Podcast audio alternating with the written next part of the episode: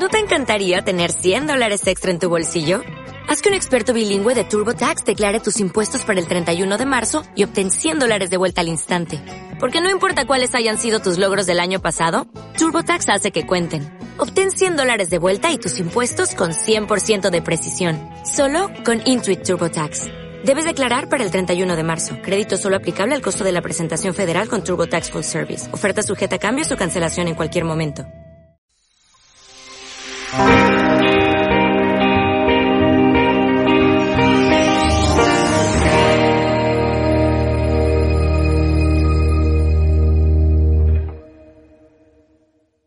Oigan, y como se los prometí en el episodio de la semana pasada, estoy muy contento porque eh, pocas veces tengo la oportunidad de hacer episodios que me diviertan. Generalmente, bueno, es decir, todos me gustan, ¿no? Pero a, veces hablamos de temas muy delicados y de noticias de temas de los que no me gustaría tener que hablar, pero que suceden y que los tenemos que tratar y que es importante que estemos informadas, informados, lo decía la semana pasada.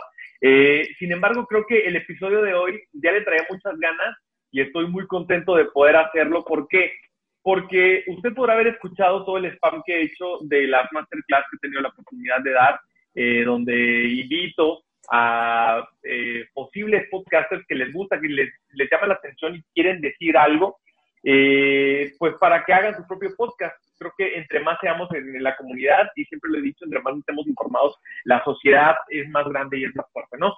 Bueno, entonces yo tuve la oportunidad dentro de esta, dentro de la primera masterclass que di, de ser maestro de Bren, quien está este, aquí acompañándome hoy y, con su propio podcast de la mano de Yulim, y me da mucho gusto. Ellas tienen un podcast que se llama A la Mala, y la verdad es que es muy bueno, lo he escuchado y ya me hice fan. Entonces las invité a hacer una colaboración y pues aquí están. Vamos a platicar de las cosas que hemos tenido que aprender, aprender a la mala y les doy la bienvenida a Bren y a Yulín. ¿Cómo están? Bienvenidas, qué gusto tenerlas por acá.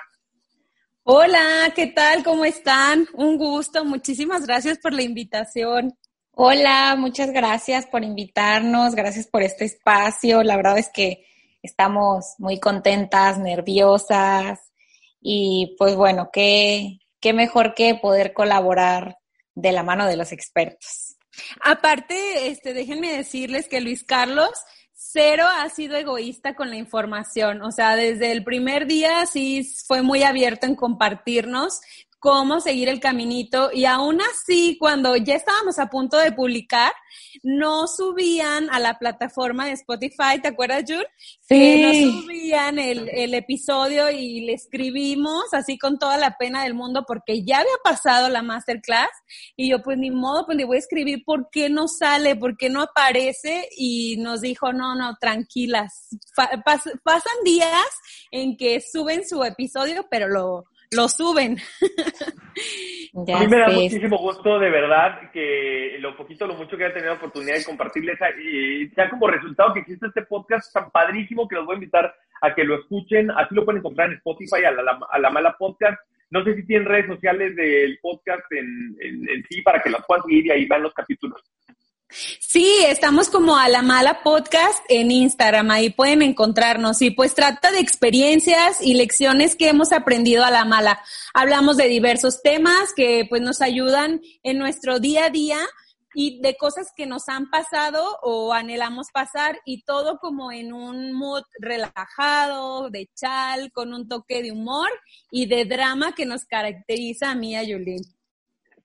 Así es, lo que escuchan es lo que es prácticamente.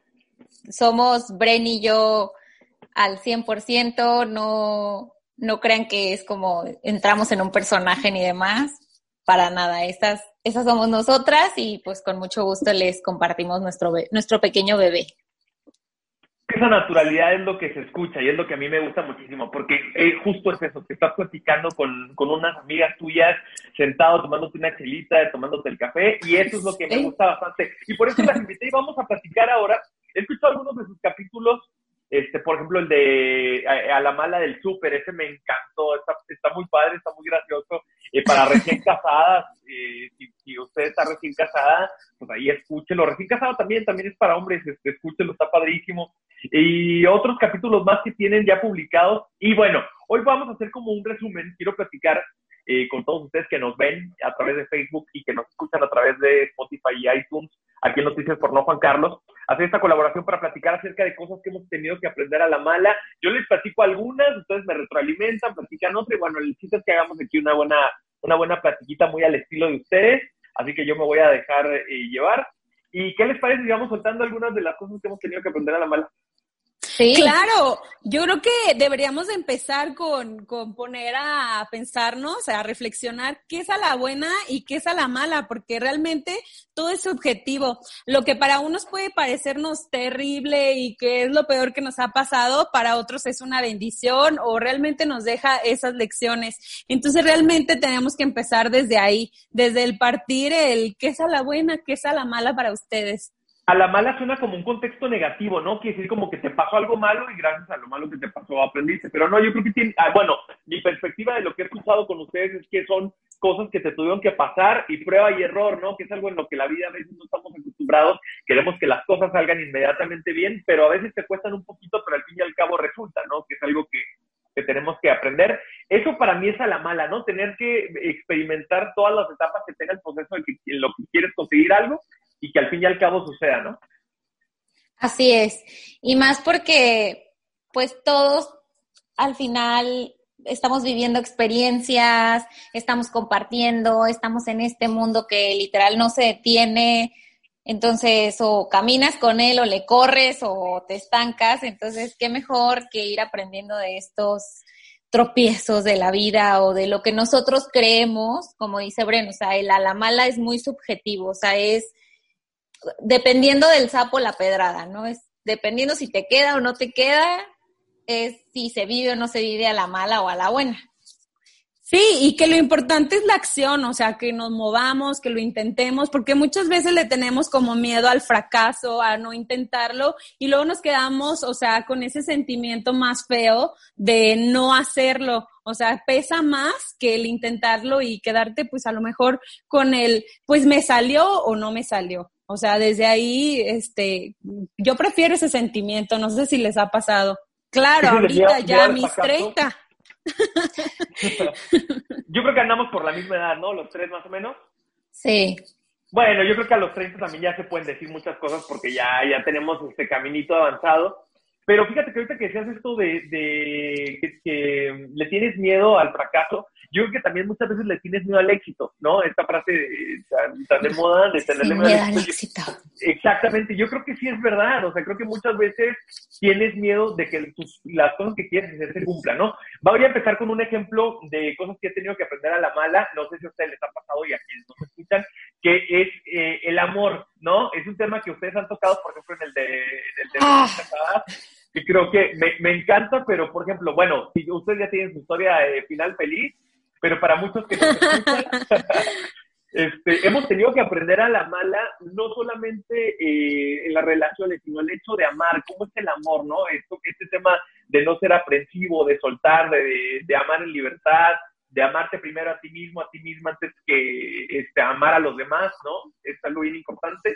Y lo complicado que se vuelve esto y cómo a te empiezan a caer todos los 20 de ti, lo que he hecho, lo que he pensado, tal vez eh, me he equivocado o tengo que reestructurar la forma en la que he concebido, en la que he entendido el amor. Creo que es algo que, que, es algo que tenemos que aprender. A mí lo personal se me ha hecho muy cañón, pero sí siento que las experiencias que he tenido me han hecho estar donde ahora estoy y como quien dice, pues estar listo para que venga algo, ¿no? Claro, y lo agradeces porque, bueno, digo, si hablamos del amor, como bien decías, hay muchísimas vertientes, ¿no? Podemos tener todo un capítulo platicando del amor y de qué es el amor y o cómo nosotros lo percibimos, pero eh, si yo lo pusiera partiendo de a la mala, creo que a la mala el amor me ha llevado a mis peores fracasos y mis mejores éxitos. Entonces, desde el amor propio, el entenderme, el decirme, levantarme todos los días y verme al espejo y decir, eres suficiente. Eh, lo leí hace no mucho, un par de años, en un artículo que decía literal, el, hazte el hábito de todos los días repetirte a ti frente al espejo, eres suficiente.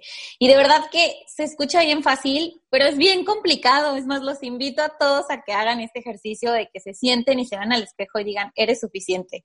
Al inicio es súper, súper complicado y entre más vas hablando sobre el amor propio, entre más lo vas trabajando desde adentro con tu persona, llega un momento en el que te la crees y dices, claro, o sea, claro que eres suficiente. O sea, tú, persona del espejo, eres suficiente para mí en este momento justo Bren lo decía en capítulos anteriores, es que no podemos eh, creer que las decisiones que tomamos en el pasado no fueron las mejores. O sea, apartamos de que las decisiones que tomamos fueron las mejores porque en ese momento esa información teníamos.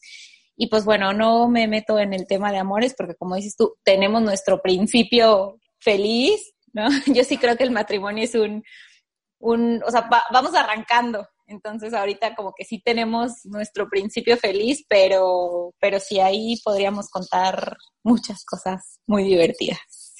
Sí, claro, porque no dejamos de aprender, o sea, platicamos que este, pues diario vas también cambiando, o sea, ya tenemos más o menos tres años de casadas y pues sigues aprendiendo y sigues este, batallando con ciertos temas y con otros alegrándote, pero pues lo importante es como no dejar de echarle como ganas, o sea, al final te quedas con esa lección.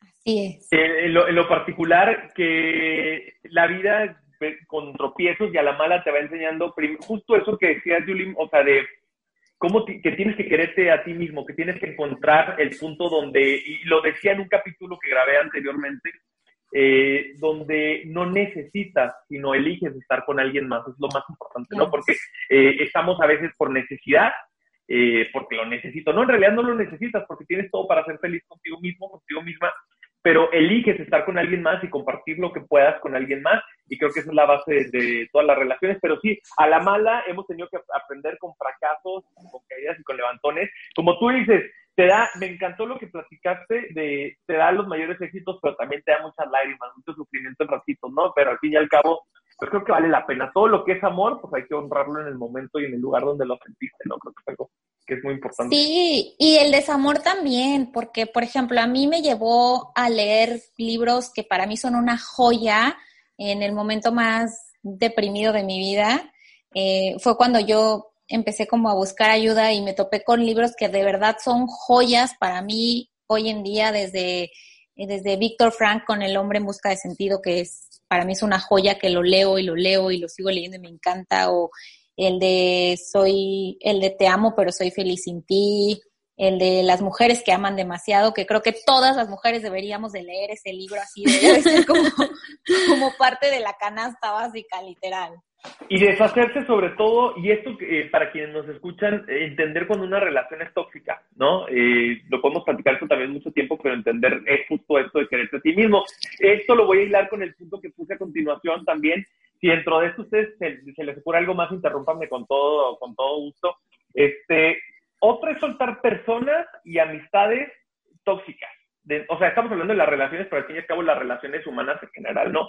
Esto a mí en lo particular me ha costado muchísimo, no sé si a ustedes que nos ven, que nos escuchan, o a ustedes dos también, soltar personas de las que estás enganchado, que son tus amigos, incluso tus familiares, ¿no? Y que no complicado. te absolutamente nada en la vida.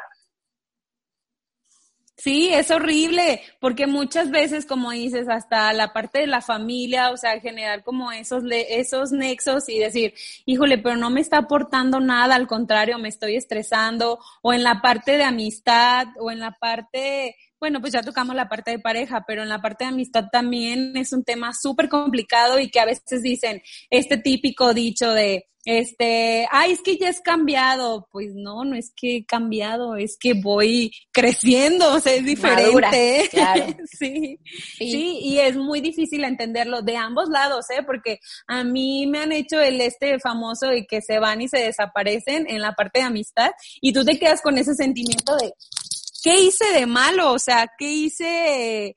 ¿por qué ya no me habla? ¿O por qué? Y, y de repente, pues, pues ya, ya se acabó, de entenderlo de los dos sentidos, no nada más como de, de este lado, pues el que se va, qué padre, pero también cuando te toca como el, el lado no bonito, pues también dices, híjole, pues ya. Y creo que a mí me tocó, me costó un poco de trabajo ahí como que superarlo, pero pues bien, esa es una experiencia que a la mala se me quedó grabada. Y fíjate que ahorita que tocas el tema de las personas tóxicas, hoy yo te lo puedo decir así, súper franca. Yo siento que yo también he sido muy tóxica en, en varias etapas de mi vida. O sea, por ejemplo, digo, por, por nombrar así un caso en específico, yo tuve una relación donde creo que los dos éramos muy tóxicos uno con el otro y que, a ver, eso no era que no nos quisiéramos, o sea, yo creo que nos quisimos muchísimo en su momento, pero éramos tóxicos en el sentido que yo decía, es que tú sacas mi peor versión y yo sé que yo, o sea, yo sacaba la peor versión de esa persona. Y entonces ahí fue cuando, híjole, que te caiga el 20 de decir, pues es que sí, pues por mucho que puedas querer esa persona o que se puedan querer, pues sacas la peor versión de todo. O sea, es más, yo creo que hasta la fecha nadie ha sacado como esa, ese demonio. una vez tuvimos un, un retreat con, con, mi equipo de trabajo y nos, nos, o sea, una de las actividades era dibujar tus demonios y conocerte, ¿no? El, oye, pues a ver, de que cuando aparezca el demonio, por ejemplo, Yulin, que yo sí tengo un, híjole, pues un don, por así decirlo, que te sé dar, o sea, te sé decir las cosas que te van a doler en el momento que te van a doler y así como que te doy en la llaga, así era como... Y me costó mucho trabajo conocer esta persona que soy, que es como mi demonio. Y yo me acuerdo que, ajá, y yo me acuerdo que en esa relación yo cómo la sacaba, o sea, de verdad era, era una maldita por no, por no decir otra cosa, ¿no? Y que dices, claro que también nosotros en nuestra vida somos tóxicos, pero mm, al pasar del tiempo maduramos. La semana pasada acabo de leer esta frase que se me quedó súper grabada que decía, no puedes juzgar a las personas que conociste en la preparatoria o no te puedes quedar con las personas que conociste en la preparatoria si ahorita ya pasaste los 30 o estás por acercarte a los 30, ¿no? Y dice yo, claro, tiene mucho sentido, o sea, maduramos, no es que cambiemos, es que maduramos y también mi yo de hace 15 años, pues, bueno, yo ahorita me río de mi yo de hace 15 años. no solamente 15 años, puede ser de 3 años, ¿no? O sea, claro. Justo esto, miren, voy a tratar de explicarlo porque suena un poco complicado, pero lo que pasa también es que a veces estás compartiendo tu vida con ciertas personas. Puede ser, como lo digo, eh, un amigo, una amiga, puede ser tu pareja, puede ser tu familia, y, y precisamente la vida te va llevando por un camino distinto me encantaría decir que siempre es crecer, pero no, muchas veces no creces, muchas veces te estancas o muchas veces estás en un proceso difícil de, de renovarte, de cambiar. Eh, y bueno, hay personas que no embonan con este proceso que tú estás viviendo. Entonces, en ese momento, y a mí me ha pasado en lo particular, ¿no? Donde tú estás cambiando y la gente en lugar de apoyarte, en lugar de entenderlo, eh, te, te, empieza a, hacer sentir menos, ¿no? O sea, en lugar de hacerte crecer, es gente que te quiere restar del proceso en el que tú estás viviendo, ¿no? Y, justo puede pasar también, eh, sin quitarnos la responsabilidad de lo que nosotros hacemos, nosotros también podemos ser este, artífices de esto con otras personas, ¿no? O que en lugar de aportarte, no sé si a ustedes les ha pasado, pero esa típica amistad que en lugar de aportarte, está siempre ahí para recordarte que no puedes, que no vale la pena. Ay, sí. E, e, e, Los reclamos exactamente como, oye, has cambiado mucho, ya no te veo, ya no estás, pero en el menor de los casos, ¿no? En el peor de los casos son personas que en lugar de aportarte te roban energía y creo que ese es el momento de reconocer y de aprender a la mala que cuando tienes que separarte, cuando tienes que aprender, y ese es mi otro punto, cuando tienes que aprender a decir que no, porque es algo que no parece que aprendamos y, y, que no sepamos siempre, ¿no? ¿Cuándo y en qué momento decir que no? No sé si a ustedes les ha pasado algo así. Completamente, el aprender a decir que no es súper difícil y yo creo que sí se necesita de mucha seguridad y de mucho el, el, quererte, o sea, el tener como amor propio para saber a qué sí, a qué no, porque si te la pasas todo el tiempo diciendo que sí, te lleva a cualquier lado, o sea, y no al lugar al que quieras estar. Entonces, todo parte desde cuáles son tus metas, cuáles son tus objetivos para ver a qué sí vas a decir que sí y a qué vas a decir que no. Sí, y ahí yo abro la conversación en este sentido. No, o sea, la práctica hace al maestro. Creo que nadie nacemos, o bueno, y más como mexicanos vivimos en una sociedad súper apapachadora en la que es todo sí, o el déjame ver, o el te dicen que sí, prefieren quedar mal antes de que te digan que no. Y eso es un tema cultural en el cual pues practicando el estar diciendo no, el ponernos como prioridad, el decir, oye, esto realmente me hace bien, no me hace bien, me hace feliz, lo quiero hacer, lo puedo hacer, lo necesito hacer, o sea, realmente empezarnos a cuestionar esta parte de, bueno, necesito o no hacerlo, es súper difícil. O sea, yo todavía al día de hoy me cuesta mucho trabajo decir que no y me cuesta mucho trabajo que me digan que no. O sea, ah, sí, las dos partes. parte de un ejemplo súper rápido, ¿no? Hace poquito fui a, a, mi casa y me acuerdo que le decía a mi hermano, oye, ¿me puedes, eh, ¿me puedes este, acompañar a Alvara? ¿Me puedes llevar a Alvara? Y me dijo, son súper, ¿no? Me dijo, no, la neta estoy bien cansado, acabo de llegar, acabo de manejar, o sea, ahorita no puedo. Y fue como esta parte de decir, claro, o sea, él me lo dice no, o sea, y no es nada personal, simplemente es, está cansado y ahorita no puede, y se vale que te digan que no, y tú entenderlo desde esta parte de decir, bueno, no hay pedo, o sea, sin problema. Me queda, ah, bueno, no hay problema. Y como quieras, siento que hay como una tensión en esta parte de aprender a decir que no, o que te digan que no. Estos, justo lo estás diciendo eh, muy bien, ¿no? Yo aprendí a decir que no a la, a la mala, ¿no? O sea, porque con dos, dos ejemplos que te voy a poner, ¿no? Que les voy a poner más bien. El primero es cuando es este tema de los trabajos, de aceptar todos los trabajos porque es trabajo y no le puedo decir que no pero aceptar trabajos que incluso yo no quería hacer, que no me aportaban, que no me gustaban, pero como era chamba, pues no podía decirle que no. Entonces, agarrar todos trabajos que no me hacían sentir bien, y ahorita lo decías, creo que esa es la, la mayor referencia que puedes tener de cuando tienes que decir que no, cuando algo te da paz o te la quita, cuando algo te hace sentir bien o te hace sentir mal. Y a mí me pasaba, agarraba todos los trabajos que pudiera y, este, y a la hora de la hora unos no me gustaban, no me hacían grande y creo que eh, eso tuve que batallar mucho para aprender a decir que no. Y otra, por ejemplo, muy sencilla, pero es un ejemplo de eso, es el hecho de cuando no quieres salir, no quieres hacer algo, ¿no? Siempre es como, oye, vamos y ándale y ven y sal y vamos a una fiesta y vamos a un... Y aprender a decir que no, yo quiero estar conmigo mismo, quiero descansar, quiero darle tiempo a mi vida. Yo creo que también eso vale mucho la pena aprender a decir que no, incluso cuando sean favores también, por ejemplo, que te piden favores tus amigos, tus familiares, justo eso, saber decir que no es algo que yo concuerdo completamente de acuerdo, digo, completamente con ustedes, que es algo muy mexicano, de, decir que sí aunque no quieras y luego quedar mal, ¿no? Pero evité el decir que no, creo que es algo que no hemos aprendido y que tenemos que, empezar a aplicar, ¿no?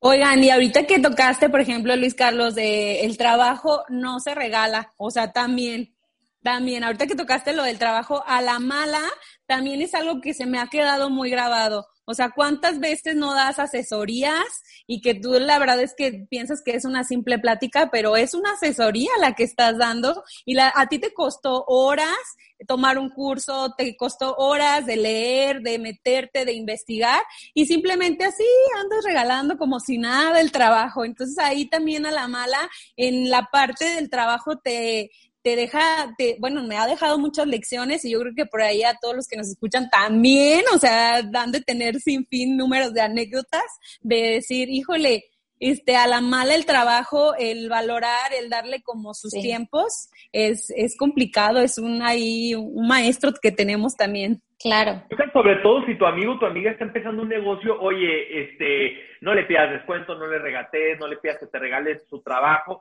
porque también tenemos una mala costumbre, cuando no son bienes materiales creemos que no cuestan, ¿no? A mí me ha pasado muchas veces que me dicen, oye Luis Carlos, ven y conduce un evento, este, tres horas, eh, es invertirle tiempo, tu gasolina, bueno, deja tú todo lo que has tenido que, la experiencia, lo que has tenido que maquetearle, etcétera, y ven y, regálamelo, porque al fin y al cabo, pues es nada más hablar, ¿no? Que tanto puede costar.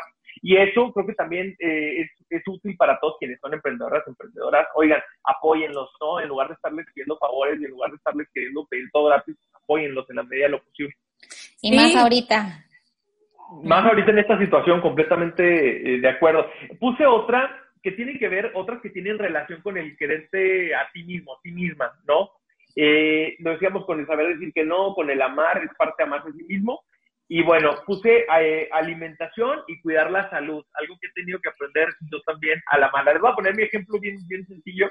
Yo nunca en mi vida me había preocupado por la alimentación, y ni en un sentido vanidoso, este, ni nada, o tampoco por hacer ejercicio, por cuidar la salud, por revisarte, por hacerte estudios creo que hasta que te empiezan a pasar cosas o empiezas a tener temas de salud es cuando realmente te preocupa. Y esto me gustaría sobre todo decirle a quienes nos escuchan, eh, que no se preocupan por esto, creo que es muy buen momento y sobre todo a los jóvenes, ¿no? Eh, si no te has preocupado por tu salud, por hacer ejercicio, por comer saludable, deja tú el tema estético, ¿no? Creo que eso es algo bien secundario. Lo primero es aprender a cuidar tu salud, que es algo que luego a los 30, 35, 30 y ya traemos problemas de salud porque no, no, no lo aprendimos, ¿no? En su tiempo. Exacto, no lo aprendimos a tiempo, ¿no?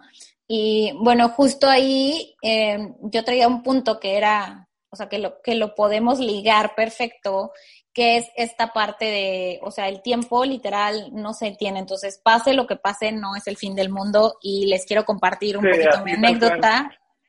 Eh, yo soy paciente con esclerosis múltiple y la verdad es que el tema de la alimentación me gusta, de formación soy ingeniero en alimentos. Eh, yo toda la vida he dicho que soy un chef frustrado porque yo en su momento quise estudiar gastronomía y todo el mundo me decía, te vas a morir de hambre, ¿cómo vas a hacer eso? Y yo decía, ay, pues ¿qué tiene? Yo quiero y espero en un futuro sí poder tener mi restaurante y mi cafecito y así echar el chal en vivo a gusto con todos ustedes. Y nunca me importó, la verdad, el tema de la alimentación como como parte de, mi salud. Y ahorita les puedo platicar que sí cambié, hice muchísimas cosas, empecé a seguir un protocolo a medias, eh, quité muchas cosas que desde el día a día, digamos que ahorita ya medio las estoy tratando de integrar, me está costando trabajo, por lo cual estoy como regresando al, al sistema de alimentación que llevaba, pero todos estos cambios los hice por salud, o sea, prácticamente porque me sentía muy mal, tenía muchísimas migrañas, eh, tenía muchos efectos de, de mi padecimiento y bueno, gracias a los medicamentos y a la alimentación, sí, sí, he, o sea, sí he tenido un cambio literal de 180 grados cañón. Entonces, de verdad funciona. Yo siempre les digo, no me creas, o sea, yo les puedo platicar muchísimas cosas, por ejemplo, de la vitamina D3, que es, D3, que es una maravilla, o de la importancia que es los omegas, no porque yo tenga esclerosis, o sea, para todo mundo, esto es en general, para todas las personas, y siempre les digo, pero no me creas, o sea, investiga, lee, métete, o sea, que, que a lo mejor si yo te voy a sembrar esa espinita y con esta espinita tú vas a despertar y a querer investigar o hacer o que ya el día de mañana, o sea, a mí me encanta que me escriben en mi Instagram de que, oye, Yulín, fíjate que ya estoy tomando las de tres o de que, oye, ya llevo dos meses y me ha pasado eso, o sea, eso se me hace bien padre porque es, pues al final no me creas a mí, o sea, busca, busca los documentos, ahí existen, y esto es bien increíble. Entonces sí valoren su salud y cuídenla, de verdad, cuídense, cuidémonos porque solo estamos de paso en esta vida. Entonces, pues qué mejor que, que estar de paso bien chévere. Sí, a la mala aprendes a darle prioridad a la alimentación y a tu salud, porque muchas veces no le damos prioridad. Mejor estamos comprando cafés, blusas, este, toda la ropa u otras cosas que no le tienes que dar como a tu salud. Por ejemplo, hace poquito me pasó con este, con el dentista. Ay, no, un batallar. O sea, realmente ya hasta cuando tienes el problema encima dices, híjole, si me lo hubiera revisado a tiempo y si le hubiera dado la prioridad, otra cosa sería, pero a la mala entiendes que la salud es prioridad, no como darle prioridad a otras cosas que, que realmente son superficiales. Exacto. Eso, por ejemplo, yo tengo un amigo que es como súper cuidadoso con su, con su vida, ¿no? Eh, le mando saludo porque sabe quién es. Y este, se cuida muchísimo, hace muchísimo ejercicio. Y yo le, le, decía el otro día, porque se la pasa a dieta, ¿no? Y, y, yo le decía, oye, ¿por qué te la pasas a dieta? Porque eres muy delgado, haces mucho ejercicio. Y dice, precisamente por eso, ¿no? Porque parte le estoy dando a mi cuerpo lo que necesita comer, ¿no? Se me hizo padrísimo también como cuando te haces un estudio y la gente te pregunta, oye, ¿por qué estás haciendo un estudio médico? ¿Qué te pasa, no? Pues no me pasa nada, pero precisamente por eso, porque no me pasa nada, quiero saber cómo estoy y quiero evitar este cualquier cosa, ¿no? Creo que ese tipo de cosas eh, no son cultura mexicana. México, y lo he dicho hasta el cansancio en, en este podcast, México es primer lugar en obesidad infantil en, en, el mundo. Entonces, esto nos habla de que hay cosas que tenemos que cambiar, sobre todo si estamos enseguida de un país como Estados Unidos con una alimentación tan deficiente, no tan calórica. Y pues que México sea primer lugar en obesidad infantil o de los primeros lugares, nos habla desde luego. Y aparte, por ejemplo, la diabetes mellitus, que es la principal causa de muerte en México, también nos tiene que hablar este, de algo que no es una pandemia actual, sino que es una pandemia permanente, ¿no? Y que muchas veces no tomamos en cuenta y justo a la mala lo tenemos que aprender. Así es. Y que es un tema, o sea, global, ¿no? Eh, tomé un curso de, de, nutrición hace un par de meses y en él te explicaban como la historia de, de cómo evolucionó eh, el cómo evolucionamos a comer como comemos ahorita, o sea, porque hay tantos carbohidratos tan disponibles y tan, o sea, tan fáciles de adquirir en, en nuestro mercado. Y es por, por el tema de la Segunda Guerra Mundial, las mujeres empezaron a hacer el trabajo que hacían los hombres en la industria, entonces pues las mamás tenían que dejar de que algo súper rápido.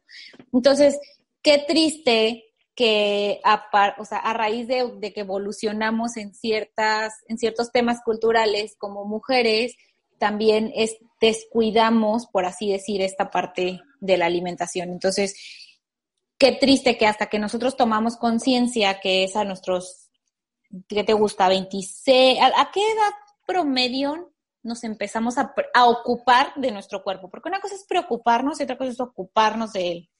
Entonces yo creo sí. que como a los, ¿qué les gusta? 28, 30. ¿no? Ya pegándole a los 30, a lo mejor yo creo que, fíjate, yo le digo a, a, a la gente más joven que conozco, cuídate mucho porque a los 30 eh, son los cambios, ¿no? Así completamente. Si no te dolía la rodilla, te empieza a oler. Si no tenías problemas de espalda, empiezas a tener. Si no tenías gastritis, sí. colitis, etcétera, empiezas a tener. Este, problemas, por ejemplo, fíjate, algo bien, bien, bien cañón que he detectado es la mayoría de, bueno, no la mayoría, pero muchas personas que conozco y con las que convivo ya a partir de cierta edad, incluso el tema de tomar ansiolíticos, antidepresivos, es algo bien delicado. La salud mental es algo que no tomamos en cuenta tanto como la física. Creemos que lo importante es nada más lo que pasa en tu cuerpo, pero en realidad tu mente, tu cabeza es parte de tu cuerpo y es es fundamental.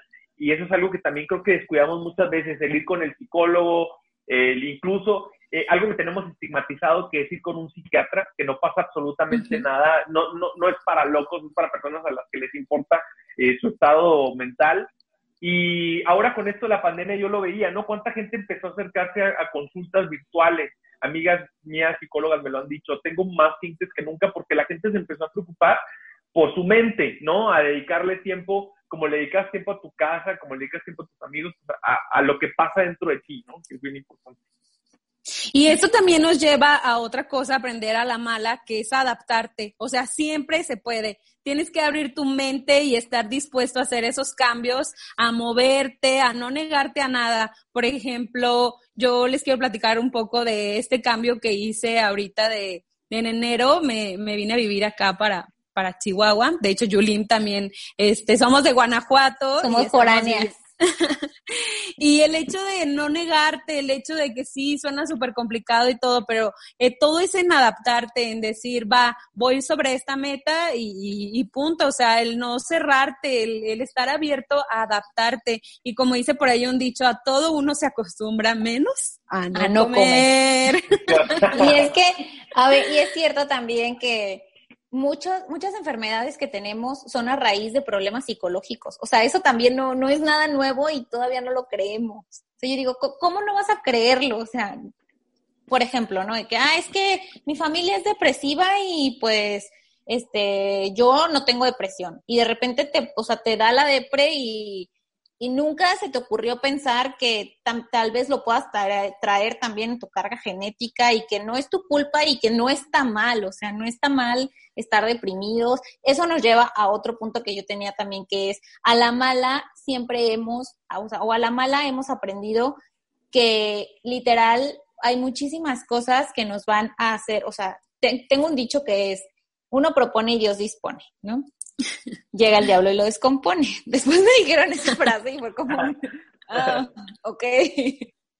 Pero sentirte mal no está mal, ¿no? Entonces, a la mala hemos aprendido que sentirnos mal no está mal, o sea, simplemente es, me estoy sintiendo, le estoy poniendo nombre a este sentimiento que tengo y se vale, o sea, se vale estar deprimido, se vale estar triste, se vale estar enojado, se vale estar frustrado. O sea, creo que lo que no se vale es ser una bomba de tiempo, y se lo digo porque a mí también me pasó, o sea, yo sí era, es más, era la típica niña adolescente que, la típica de, ¿qué tienes? Nada, ¿qué tienes? Nada. Y cuando me peleaba y explotaba era como, oh, tú me dijiste no sé qué, y sacaba cosas de, uff, meses atrás, o sea, aparte era como que traía una lista mental así, de, pues claro que imagínate, somos una bomba de emociones, no sé a ustedes cómo les ha pasado, me encantaría escucharlos, pero es cierto, o sea, yo a la mala, por ejemplo, este, en esa parte como dices, yo más que mm, a ser agradecida, o sea, ahí como que lo cambio a, a ser un poco agradecida, aprendido, porque muchas veces ahorita está de moda lo de hay que ser positivos y demás, pero hemos caído como en esa falsedad. De, tener que estar feliz todo el tiempo, ¿no?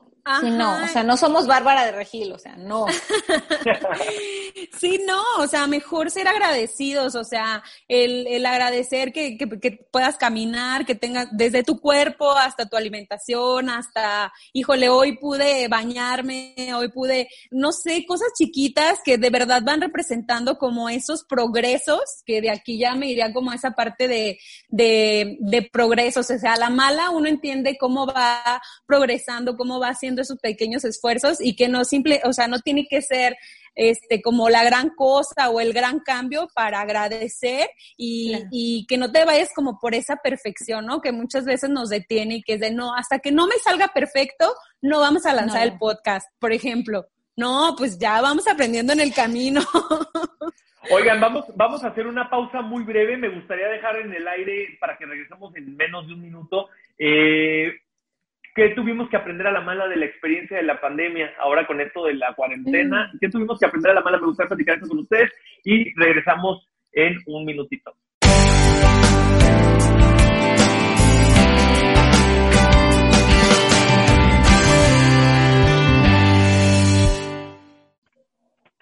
Bueno, ya estamos de regreso. Les dejé una, una interrogante, una pregunta al aire, que es, este, ¿qué, ¿qué, aprendimos a la mala con esto de la pandemia, de la cuarentena? No sé si quieran empezar ustedes y luego ya les digo yo también qué pienso.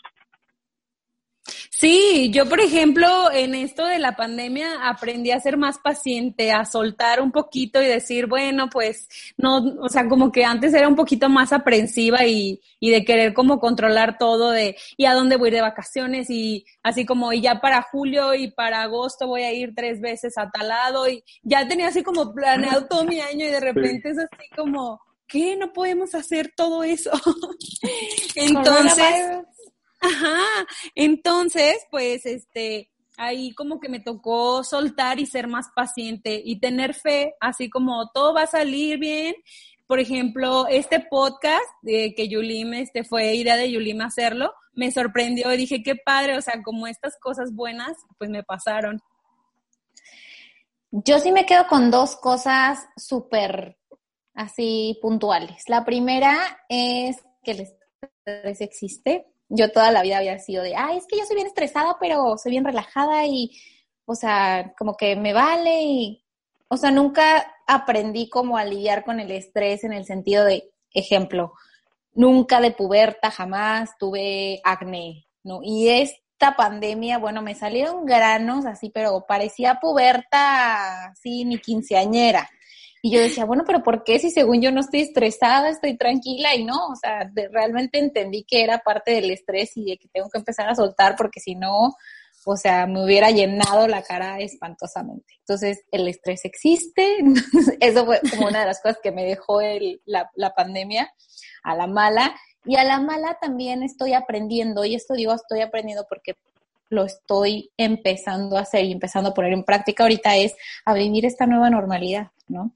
No me había animado, bueno, ni a salir al súper, no me animaba, o sea, ni siquiera había ido a visitar a mis papás, tenía seis meses que no los veía, entonces, como que a la mala en esta pandemia he aprendido a, a hacerme consciente de esta nueva realidad, de que es algo que nos cuelga rato, de verdad. O sea, muchos dicen, no, pues ya en abril va a llegar la vacuna. Sí, mijito, pero de aquí a que, o sea, va a ser todo un proceso. Y a lo mejor si las vacunas son de dos etapas, de aquí a que te toque la segunda vacuna, a lo mejor ya terminó el año y ya tú, ya tuviste que haber aprendido a vivir en tu nueva normalidad de, desde la limpieza, el cómo sales, el cómo te relacionas, o sea, por ejemplo, a mí me pudo mucho llegar y ver a mis papás y no poderlos abrazar, o sea, es como, híjole, porque te quiero y porque me quiero, no, no, no nos podemos ver, pero, o sea, así de que a un metro y medio de distancia y, o sea, esta parte sí, sí me ha dejado como el extrañar los abrazos, el valorarlos, el valorar las cosas chiquititas y simples de la vida. Fíjate que eso justo yo también lo quería compartir, pero también otra adicional sería el valor del trabajo, porque creo que escuchamos muchísimo quejarnos mucho del trabajo, o qué flojera tener que trabajar, o qué hueva tener que ir todos los días a la oficina, qué hueva tener que verla, compartir con mis compañeros, por ejemplo, el trabajo. Pero hasta que no te pasa, no, no valoras lo que implica tener la oportunidad de levantarte todos los días motivado y, e ir a tu trabajo, ¿no? Desplazarte a tu trabajo, conocer, eh, platicar con otras personas, convivir con otros grupos de personas, etcétera, ¿no? Creo que eso yo lo tuve que aprender a la mala porque de quejarte de qué flojera tener que levantarse todos los días y al trabajo y extrañar mi oficina, extrañar a las personas con las que convivía todos los días, con quienes comía, eh, a las personas, a los usuarios, etcétera, ¿no? E, eso yo lo tuve que aprender hacia la mala, decir, oye, ¿cómo no valoré algo de lo que me quejaba todos los días? Porque creo que ustedes lo pueden compartir conmigo y quienes nos escuchan también, que el trabajar en casa pues se oía muy padre al principio, pero conforme pasa el tiempo se volvía algo desesperante, ¿no? Y algo desesperante por estar todo el tiempo encerrado en, tu casa y creo que eso se tuvo que aprender. Igual exactamente el tema de tus amigos, cómo se extrañan las reuniones sociales, el convivir con tus amigos, el ir a tomarte, no me refiero nada más a la fiesta, a la fiesta así extrema, ¿no? Sino el hecho de ir a tomarte un cafecito, ir a cenar, poder abrazar a tus amigos, amigas, este, estar con ellos en momentos tan difíciles como incluso me ha tocado momentos de pérdidas difíciles de amigos que, que, quiero mucho a sus familiares y no poder estar ahí, ¿no? Porque por ser muy familiar, no poder abrazarlos, no poder acompañarlos. Y momentos felices también que no puedes compartir, ¿no? Eh, bodas, cumpleaños, nacimientos de bebés, etcétera, donde, pues a la, mala tenemos que aprender lo, lo que significa poder compartir y poder tocar a las personas, poder abrazarlas, poder estar cerca, ¿no? Yo creo que es algo que tuve que, que aprender y que aprendí de esta cuarentena. Sí, totalmente cierto. A mí me pasó, digo, una tía falleció y no, pues, ni siquiera el poder ir, el poder estar con ellos, digo, si estás con ellos en, o sea, en, en espíritu y en oración y, y, te duele, pero el, esta parte de ni siquiera poder acompañar a tu familiar físicamente, híjole, es bien, es bien frustrante, es, te dan momentos de enojo, y que dices, realmente, o sea, todavía me da coraje cuando escucho que hay gente inconsciente que dice, ah, el coronavirus no existe, lo inventó el gobierno. No, dude, o sea, eso no lo inventaron. yo que ya de primera mano lo viví, te puedo decir que, que no, que sí existe y, y esta parte de cómo somos tan inconscientes y tan egoístas como seres humanos también, híjole, me ha dejado mucho que desear de nuestra sociedad en general. Híjole, pues esa parte de la paciencia y como dice Yulín, o sea, a veces ni siquiera es este, ya, ahora sí que con todo respeto, el difunto, o sea, ya es como también la parte de los familiares, o sea, como sea los familiares, el acompañarlos, el estar ahí con ellos, ni siquiera puedes hacer eso, o sea, mm, y si no es como en un círculo, si no es en un círculo cercano, pero aún así les tienes aprecio, pues mucho más complicado. O sea, es así como, es lo que se me hace muy, muy, muy difícil. Y también como, este, a, a salir, como dice Yulim, o sea, el, el, no quedarte, porque si no, ahí te quedas ahí, y ahí te estancas, o sea, también el saber hasta qué punto tienes un, que hacer ese equilibrio, o sea, de decir, sí, estas cosas sí las hago, estas no, o sea, se me hace como que bien difícil saber en qué punto llegamos a un equilibrio. Oigan, y cambiando de tema, este, creo que todo esto hemos podido aprender mucho también y, seguramente quienes nos están escuchando se identifican con lo que nos está pasando. Eh, pero otro tema también es el, y lo escuchaba en su podcast que hicieron en su capítulo de con el contador, padrísimo, a mí me encantó porque es un tema bien importante, ¿no? Y que hemos aprendido a la mala de las finanzas personales, híjole, yo creo que ahorita que hablamos de la salud, de que no nos preocupamos por la salud cuando estamos más chavos, creo que las finanzas personales pasa exactamente igual. Crees que no te va a tocar de repente el madrazo, pero pum, que llegas a los 30 y te empiezas a dar cuenta, o incluso desde antes, el tema de que la vida cuesta y que tienes que tener, estar organizado porque si quieres una casa, si quieres un carro, si quieres tarjeta, bueno, tienes que estar bien y tienes que poderlas pagar y tienes que trabajar. Eso, las finanzas personales, es algo que yo he batallado, pero creo, creo que ahorita ahí está el, el, el bote ya este, ya no está naufragando, ¿no? Pero este, ahí va. Creo que es algo que tenemos que aprender tarde o temprano. Duele crecer, duele crecer y darte cuenta que sí existe el gas, la luz, el agua, que ni te dabas cuenta cómo se pagaba en tu casa, o sea, tú simplemente estabas ahí. Bueno, a mí me pasó eso, o sea, que, que yo ni en cuenta y hasta cuando me salí de mi casa sí fue así de, ¡Ah! y deja eso, o sea, como dices, este, también la parte del, del SAT, o sea, lo que platicábamos con el contador, o sea, de no solamente es tus finanzas en tu casa, sino también en las finanzas como en tu negocio y más que, por ejemplo, pues nosotras somos emprendedoras y bueno, a todo le tenemos que andar haciendo de todo un poco. Oigan, escuchen ese, ese capítulo, ¿cómo se llama? Este, Plática con el contador o algo así, ¿no? Escúchenlo en A la Mala Podcast. sí, ahí los esperamos. Al final estamos en una rueda de la fortuna, o sea, a veces nos toca estar abajo, a veces nos toca estar arriba, a veces, o sea, tenemos que encontrar ahí como el equilibrio, es decir, este, como dice un dicho por ahí que se me quedó como muy grabado de que no se te olvide de dónde vienes por si te toca regresar. O sea, qué padre, o sea, decir, sí, sí o sea, este, hay que cuidar, este, como cuando te va bien, como cuando no tienes también y decir para dónde va ese, ese ahorro, cómo lo estás invirtiendo, qué estás haciendo y todo, es como que fundamental. Por ejemplo, algo en lo que nosotros no, no me preocupaba absolutamente nada era en la parte de los seguros médicos. Y ahorita ya es así como un tema, prefiero quedarme sin, sin ropa, sin otras cosas, pero no con el tema del seguro médico. O sea, es así como hasta me da miedo el hecho de decir, no, tenemos que ahorrar para eso. Es como de los básicos. Sí. Fíjate que ahorita con lo del COVID, ¿a cuánta gente le pasó, no? Que no tenía seguros de gastos médicos mayores y los costos elevadísimos de, de, de caso que te tuvieran que internar. Es algo que tenemos que aprender a la mala, pero en muchos casos ha pasado. Ojalá que a usted no le pase Ojalá que a ti que nos escuchas no, no tengas que enfrentar una situación como esta, pero es algo que creo que a esta edad y es muy importante que tenemos que, que aprender. Y eso que dices tú me encanta porque creo que es algo con lo que podemos cerrar, que está padrísimo. Esto de la rueda de la fortuna, que estés bien hoy, no significa que vas a estar bien siempre. Y eso es algo que tienes que entender en todos los aspectos de tu vida y que, y que se vale caer y que se vale que la rueda de vuelta y que entiendas que ahorita estás abajo también en caso inverso, pero que puedes subir, que todo puede mejorar y eso es algo que tienes que hacer tu parte y ya, eso es todo lo que te toca a ti. Y eso es algo que a veces tenemos que aprender a la mala, ¿no? Porque queremos que todo sea éxito, que todo sea felicidad, que todo sean razones para agradecer, pero a veces también tenemos que vivir las experiencias que, que, por alguna razón están en tu vida y que de alguna forma te van a ayudar a ser mejor, ¿no? Creo que es algo que, que tenemos que aprender a la mala y a la buena.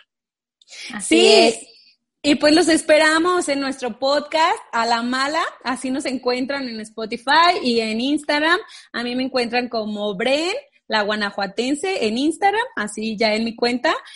Y este, pues queremos hacer este espacio donde podamos conectar y empatizar con otros y motivarnos a hacer nuestra mejor versión y reírnos de nuestras tragedias, aprender todos juntos. Ahí los esperamos.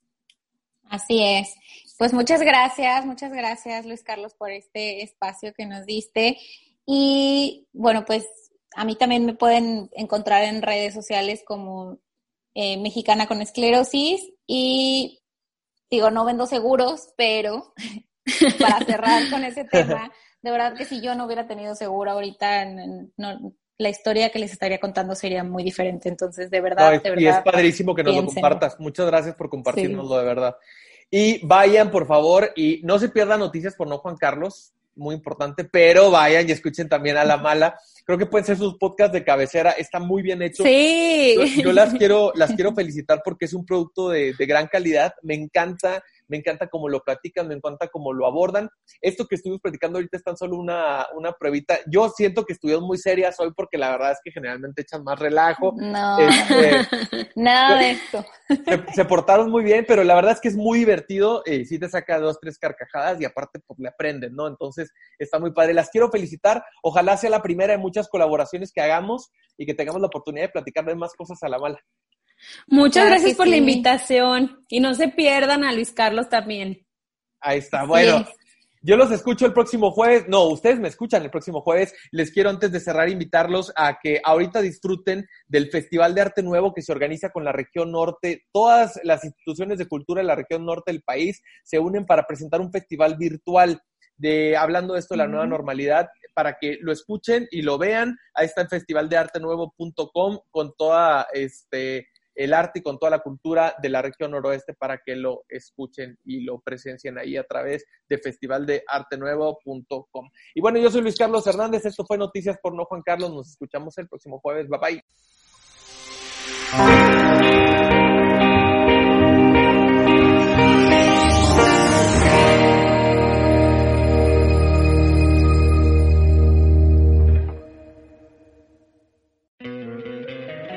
Encantaría tener 100 dólares extra en tu bolsillo? Haz que un experto bilingüe de TurboTax declare tus impuestos para el 31 de marzo y obtén 100 dólares de vuelta al instante. Porque no importa cuáles hayan sido tus logros del año pasado, TurboTax hace que cuenten. Obtén 100 dólares de vuelta y tus impuestos con 100% de precisión. Solo con Intuit TurboTax. Debes declarar para el 31 de marzo. Crédito solo aplicable al costo de la presentación federal con TurboTax Full Service. Oferta sujeta a cambios o cancelación en cualquier momento.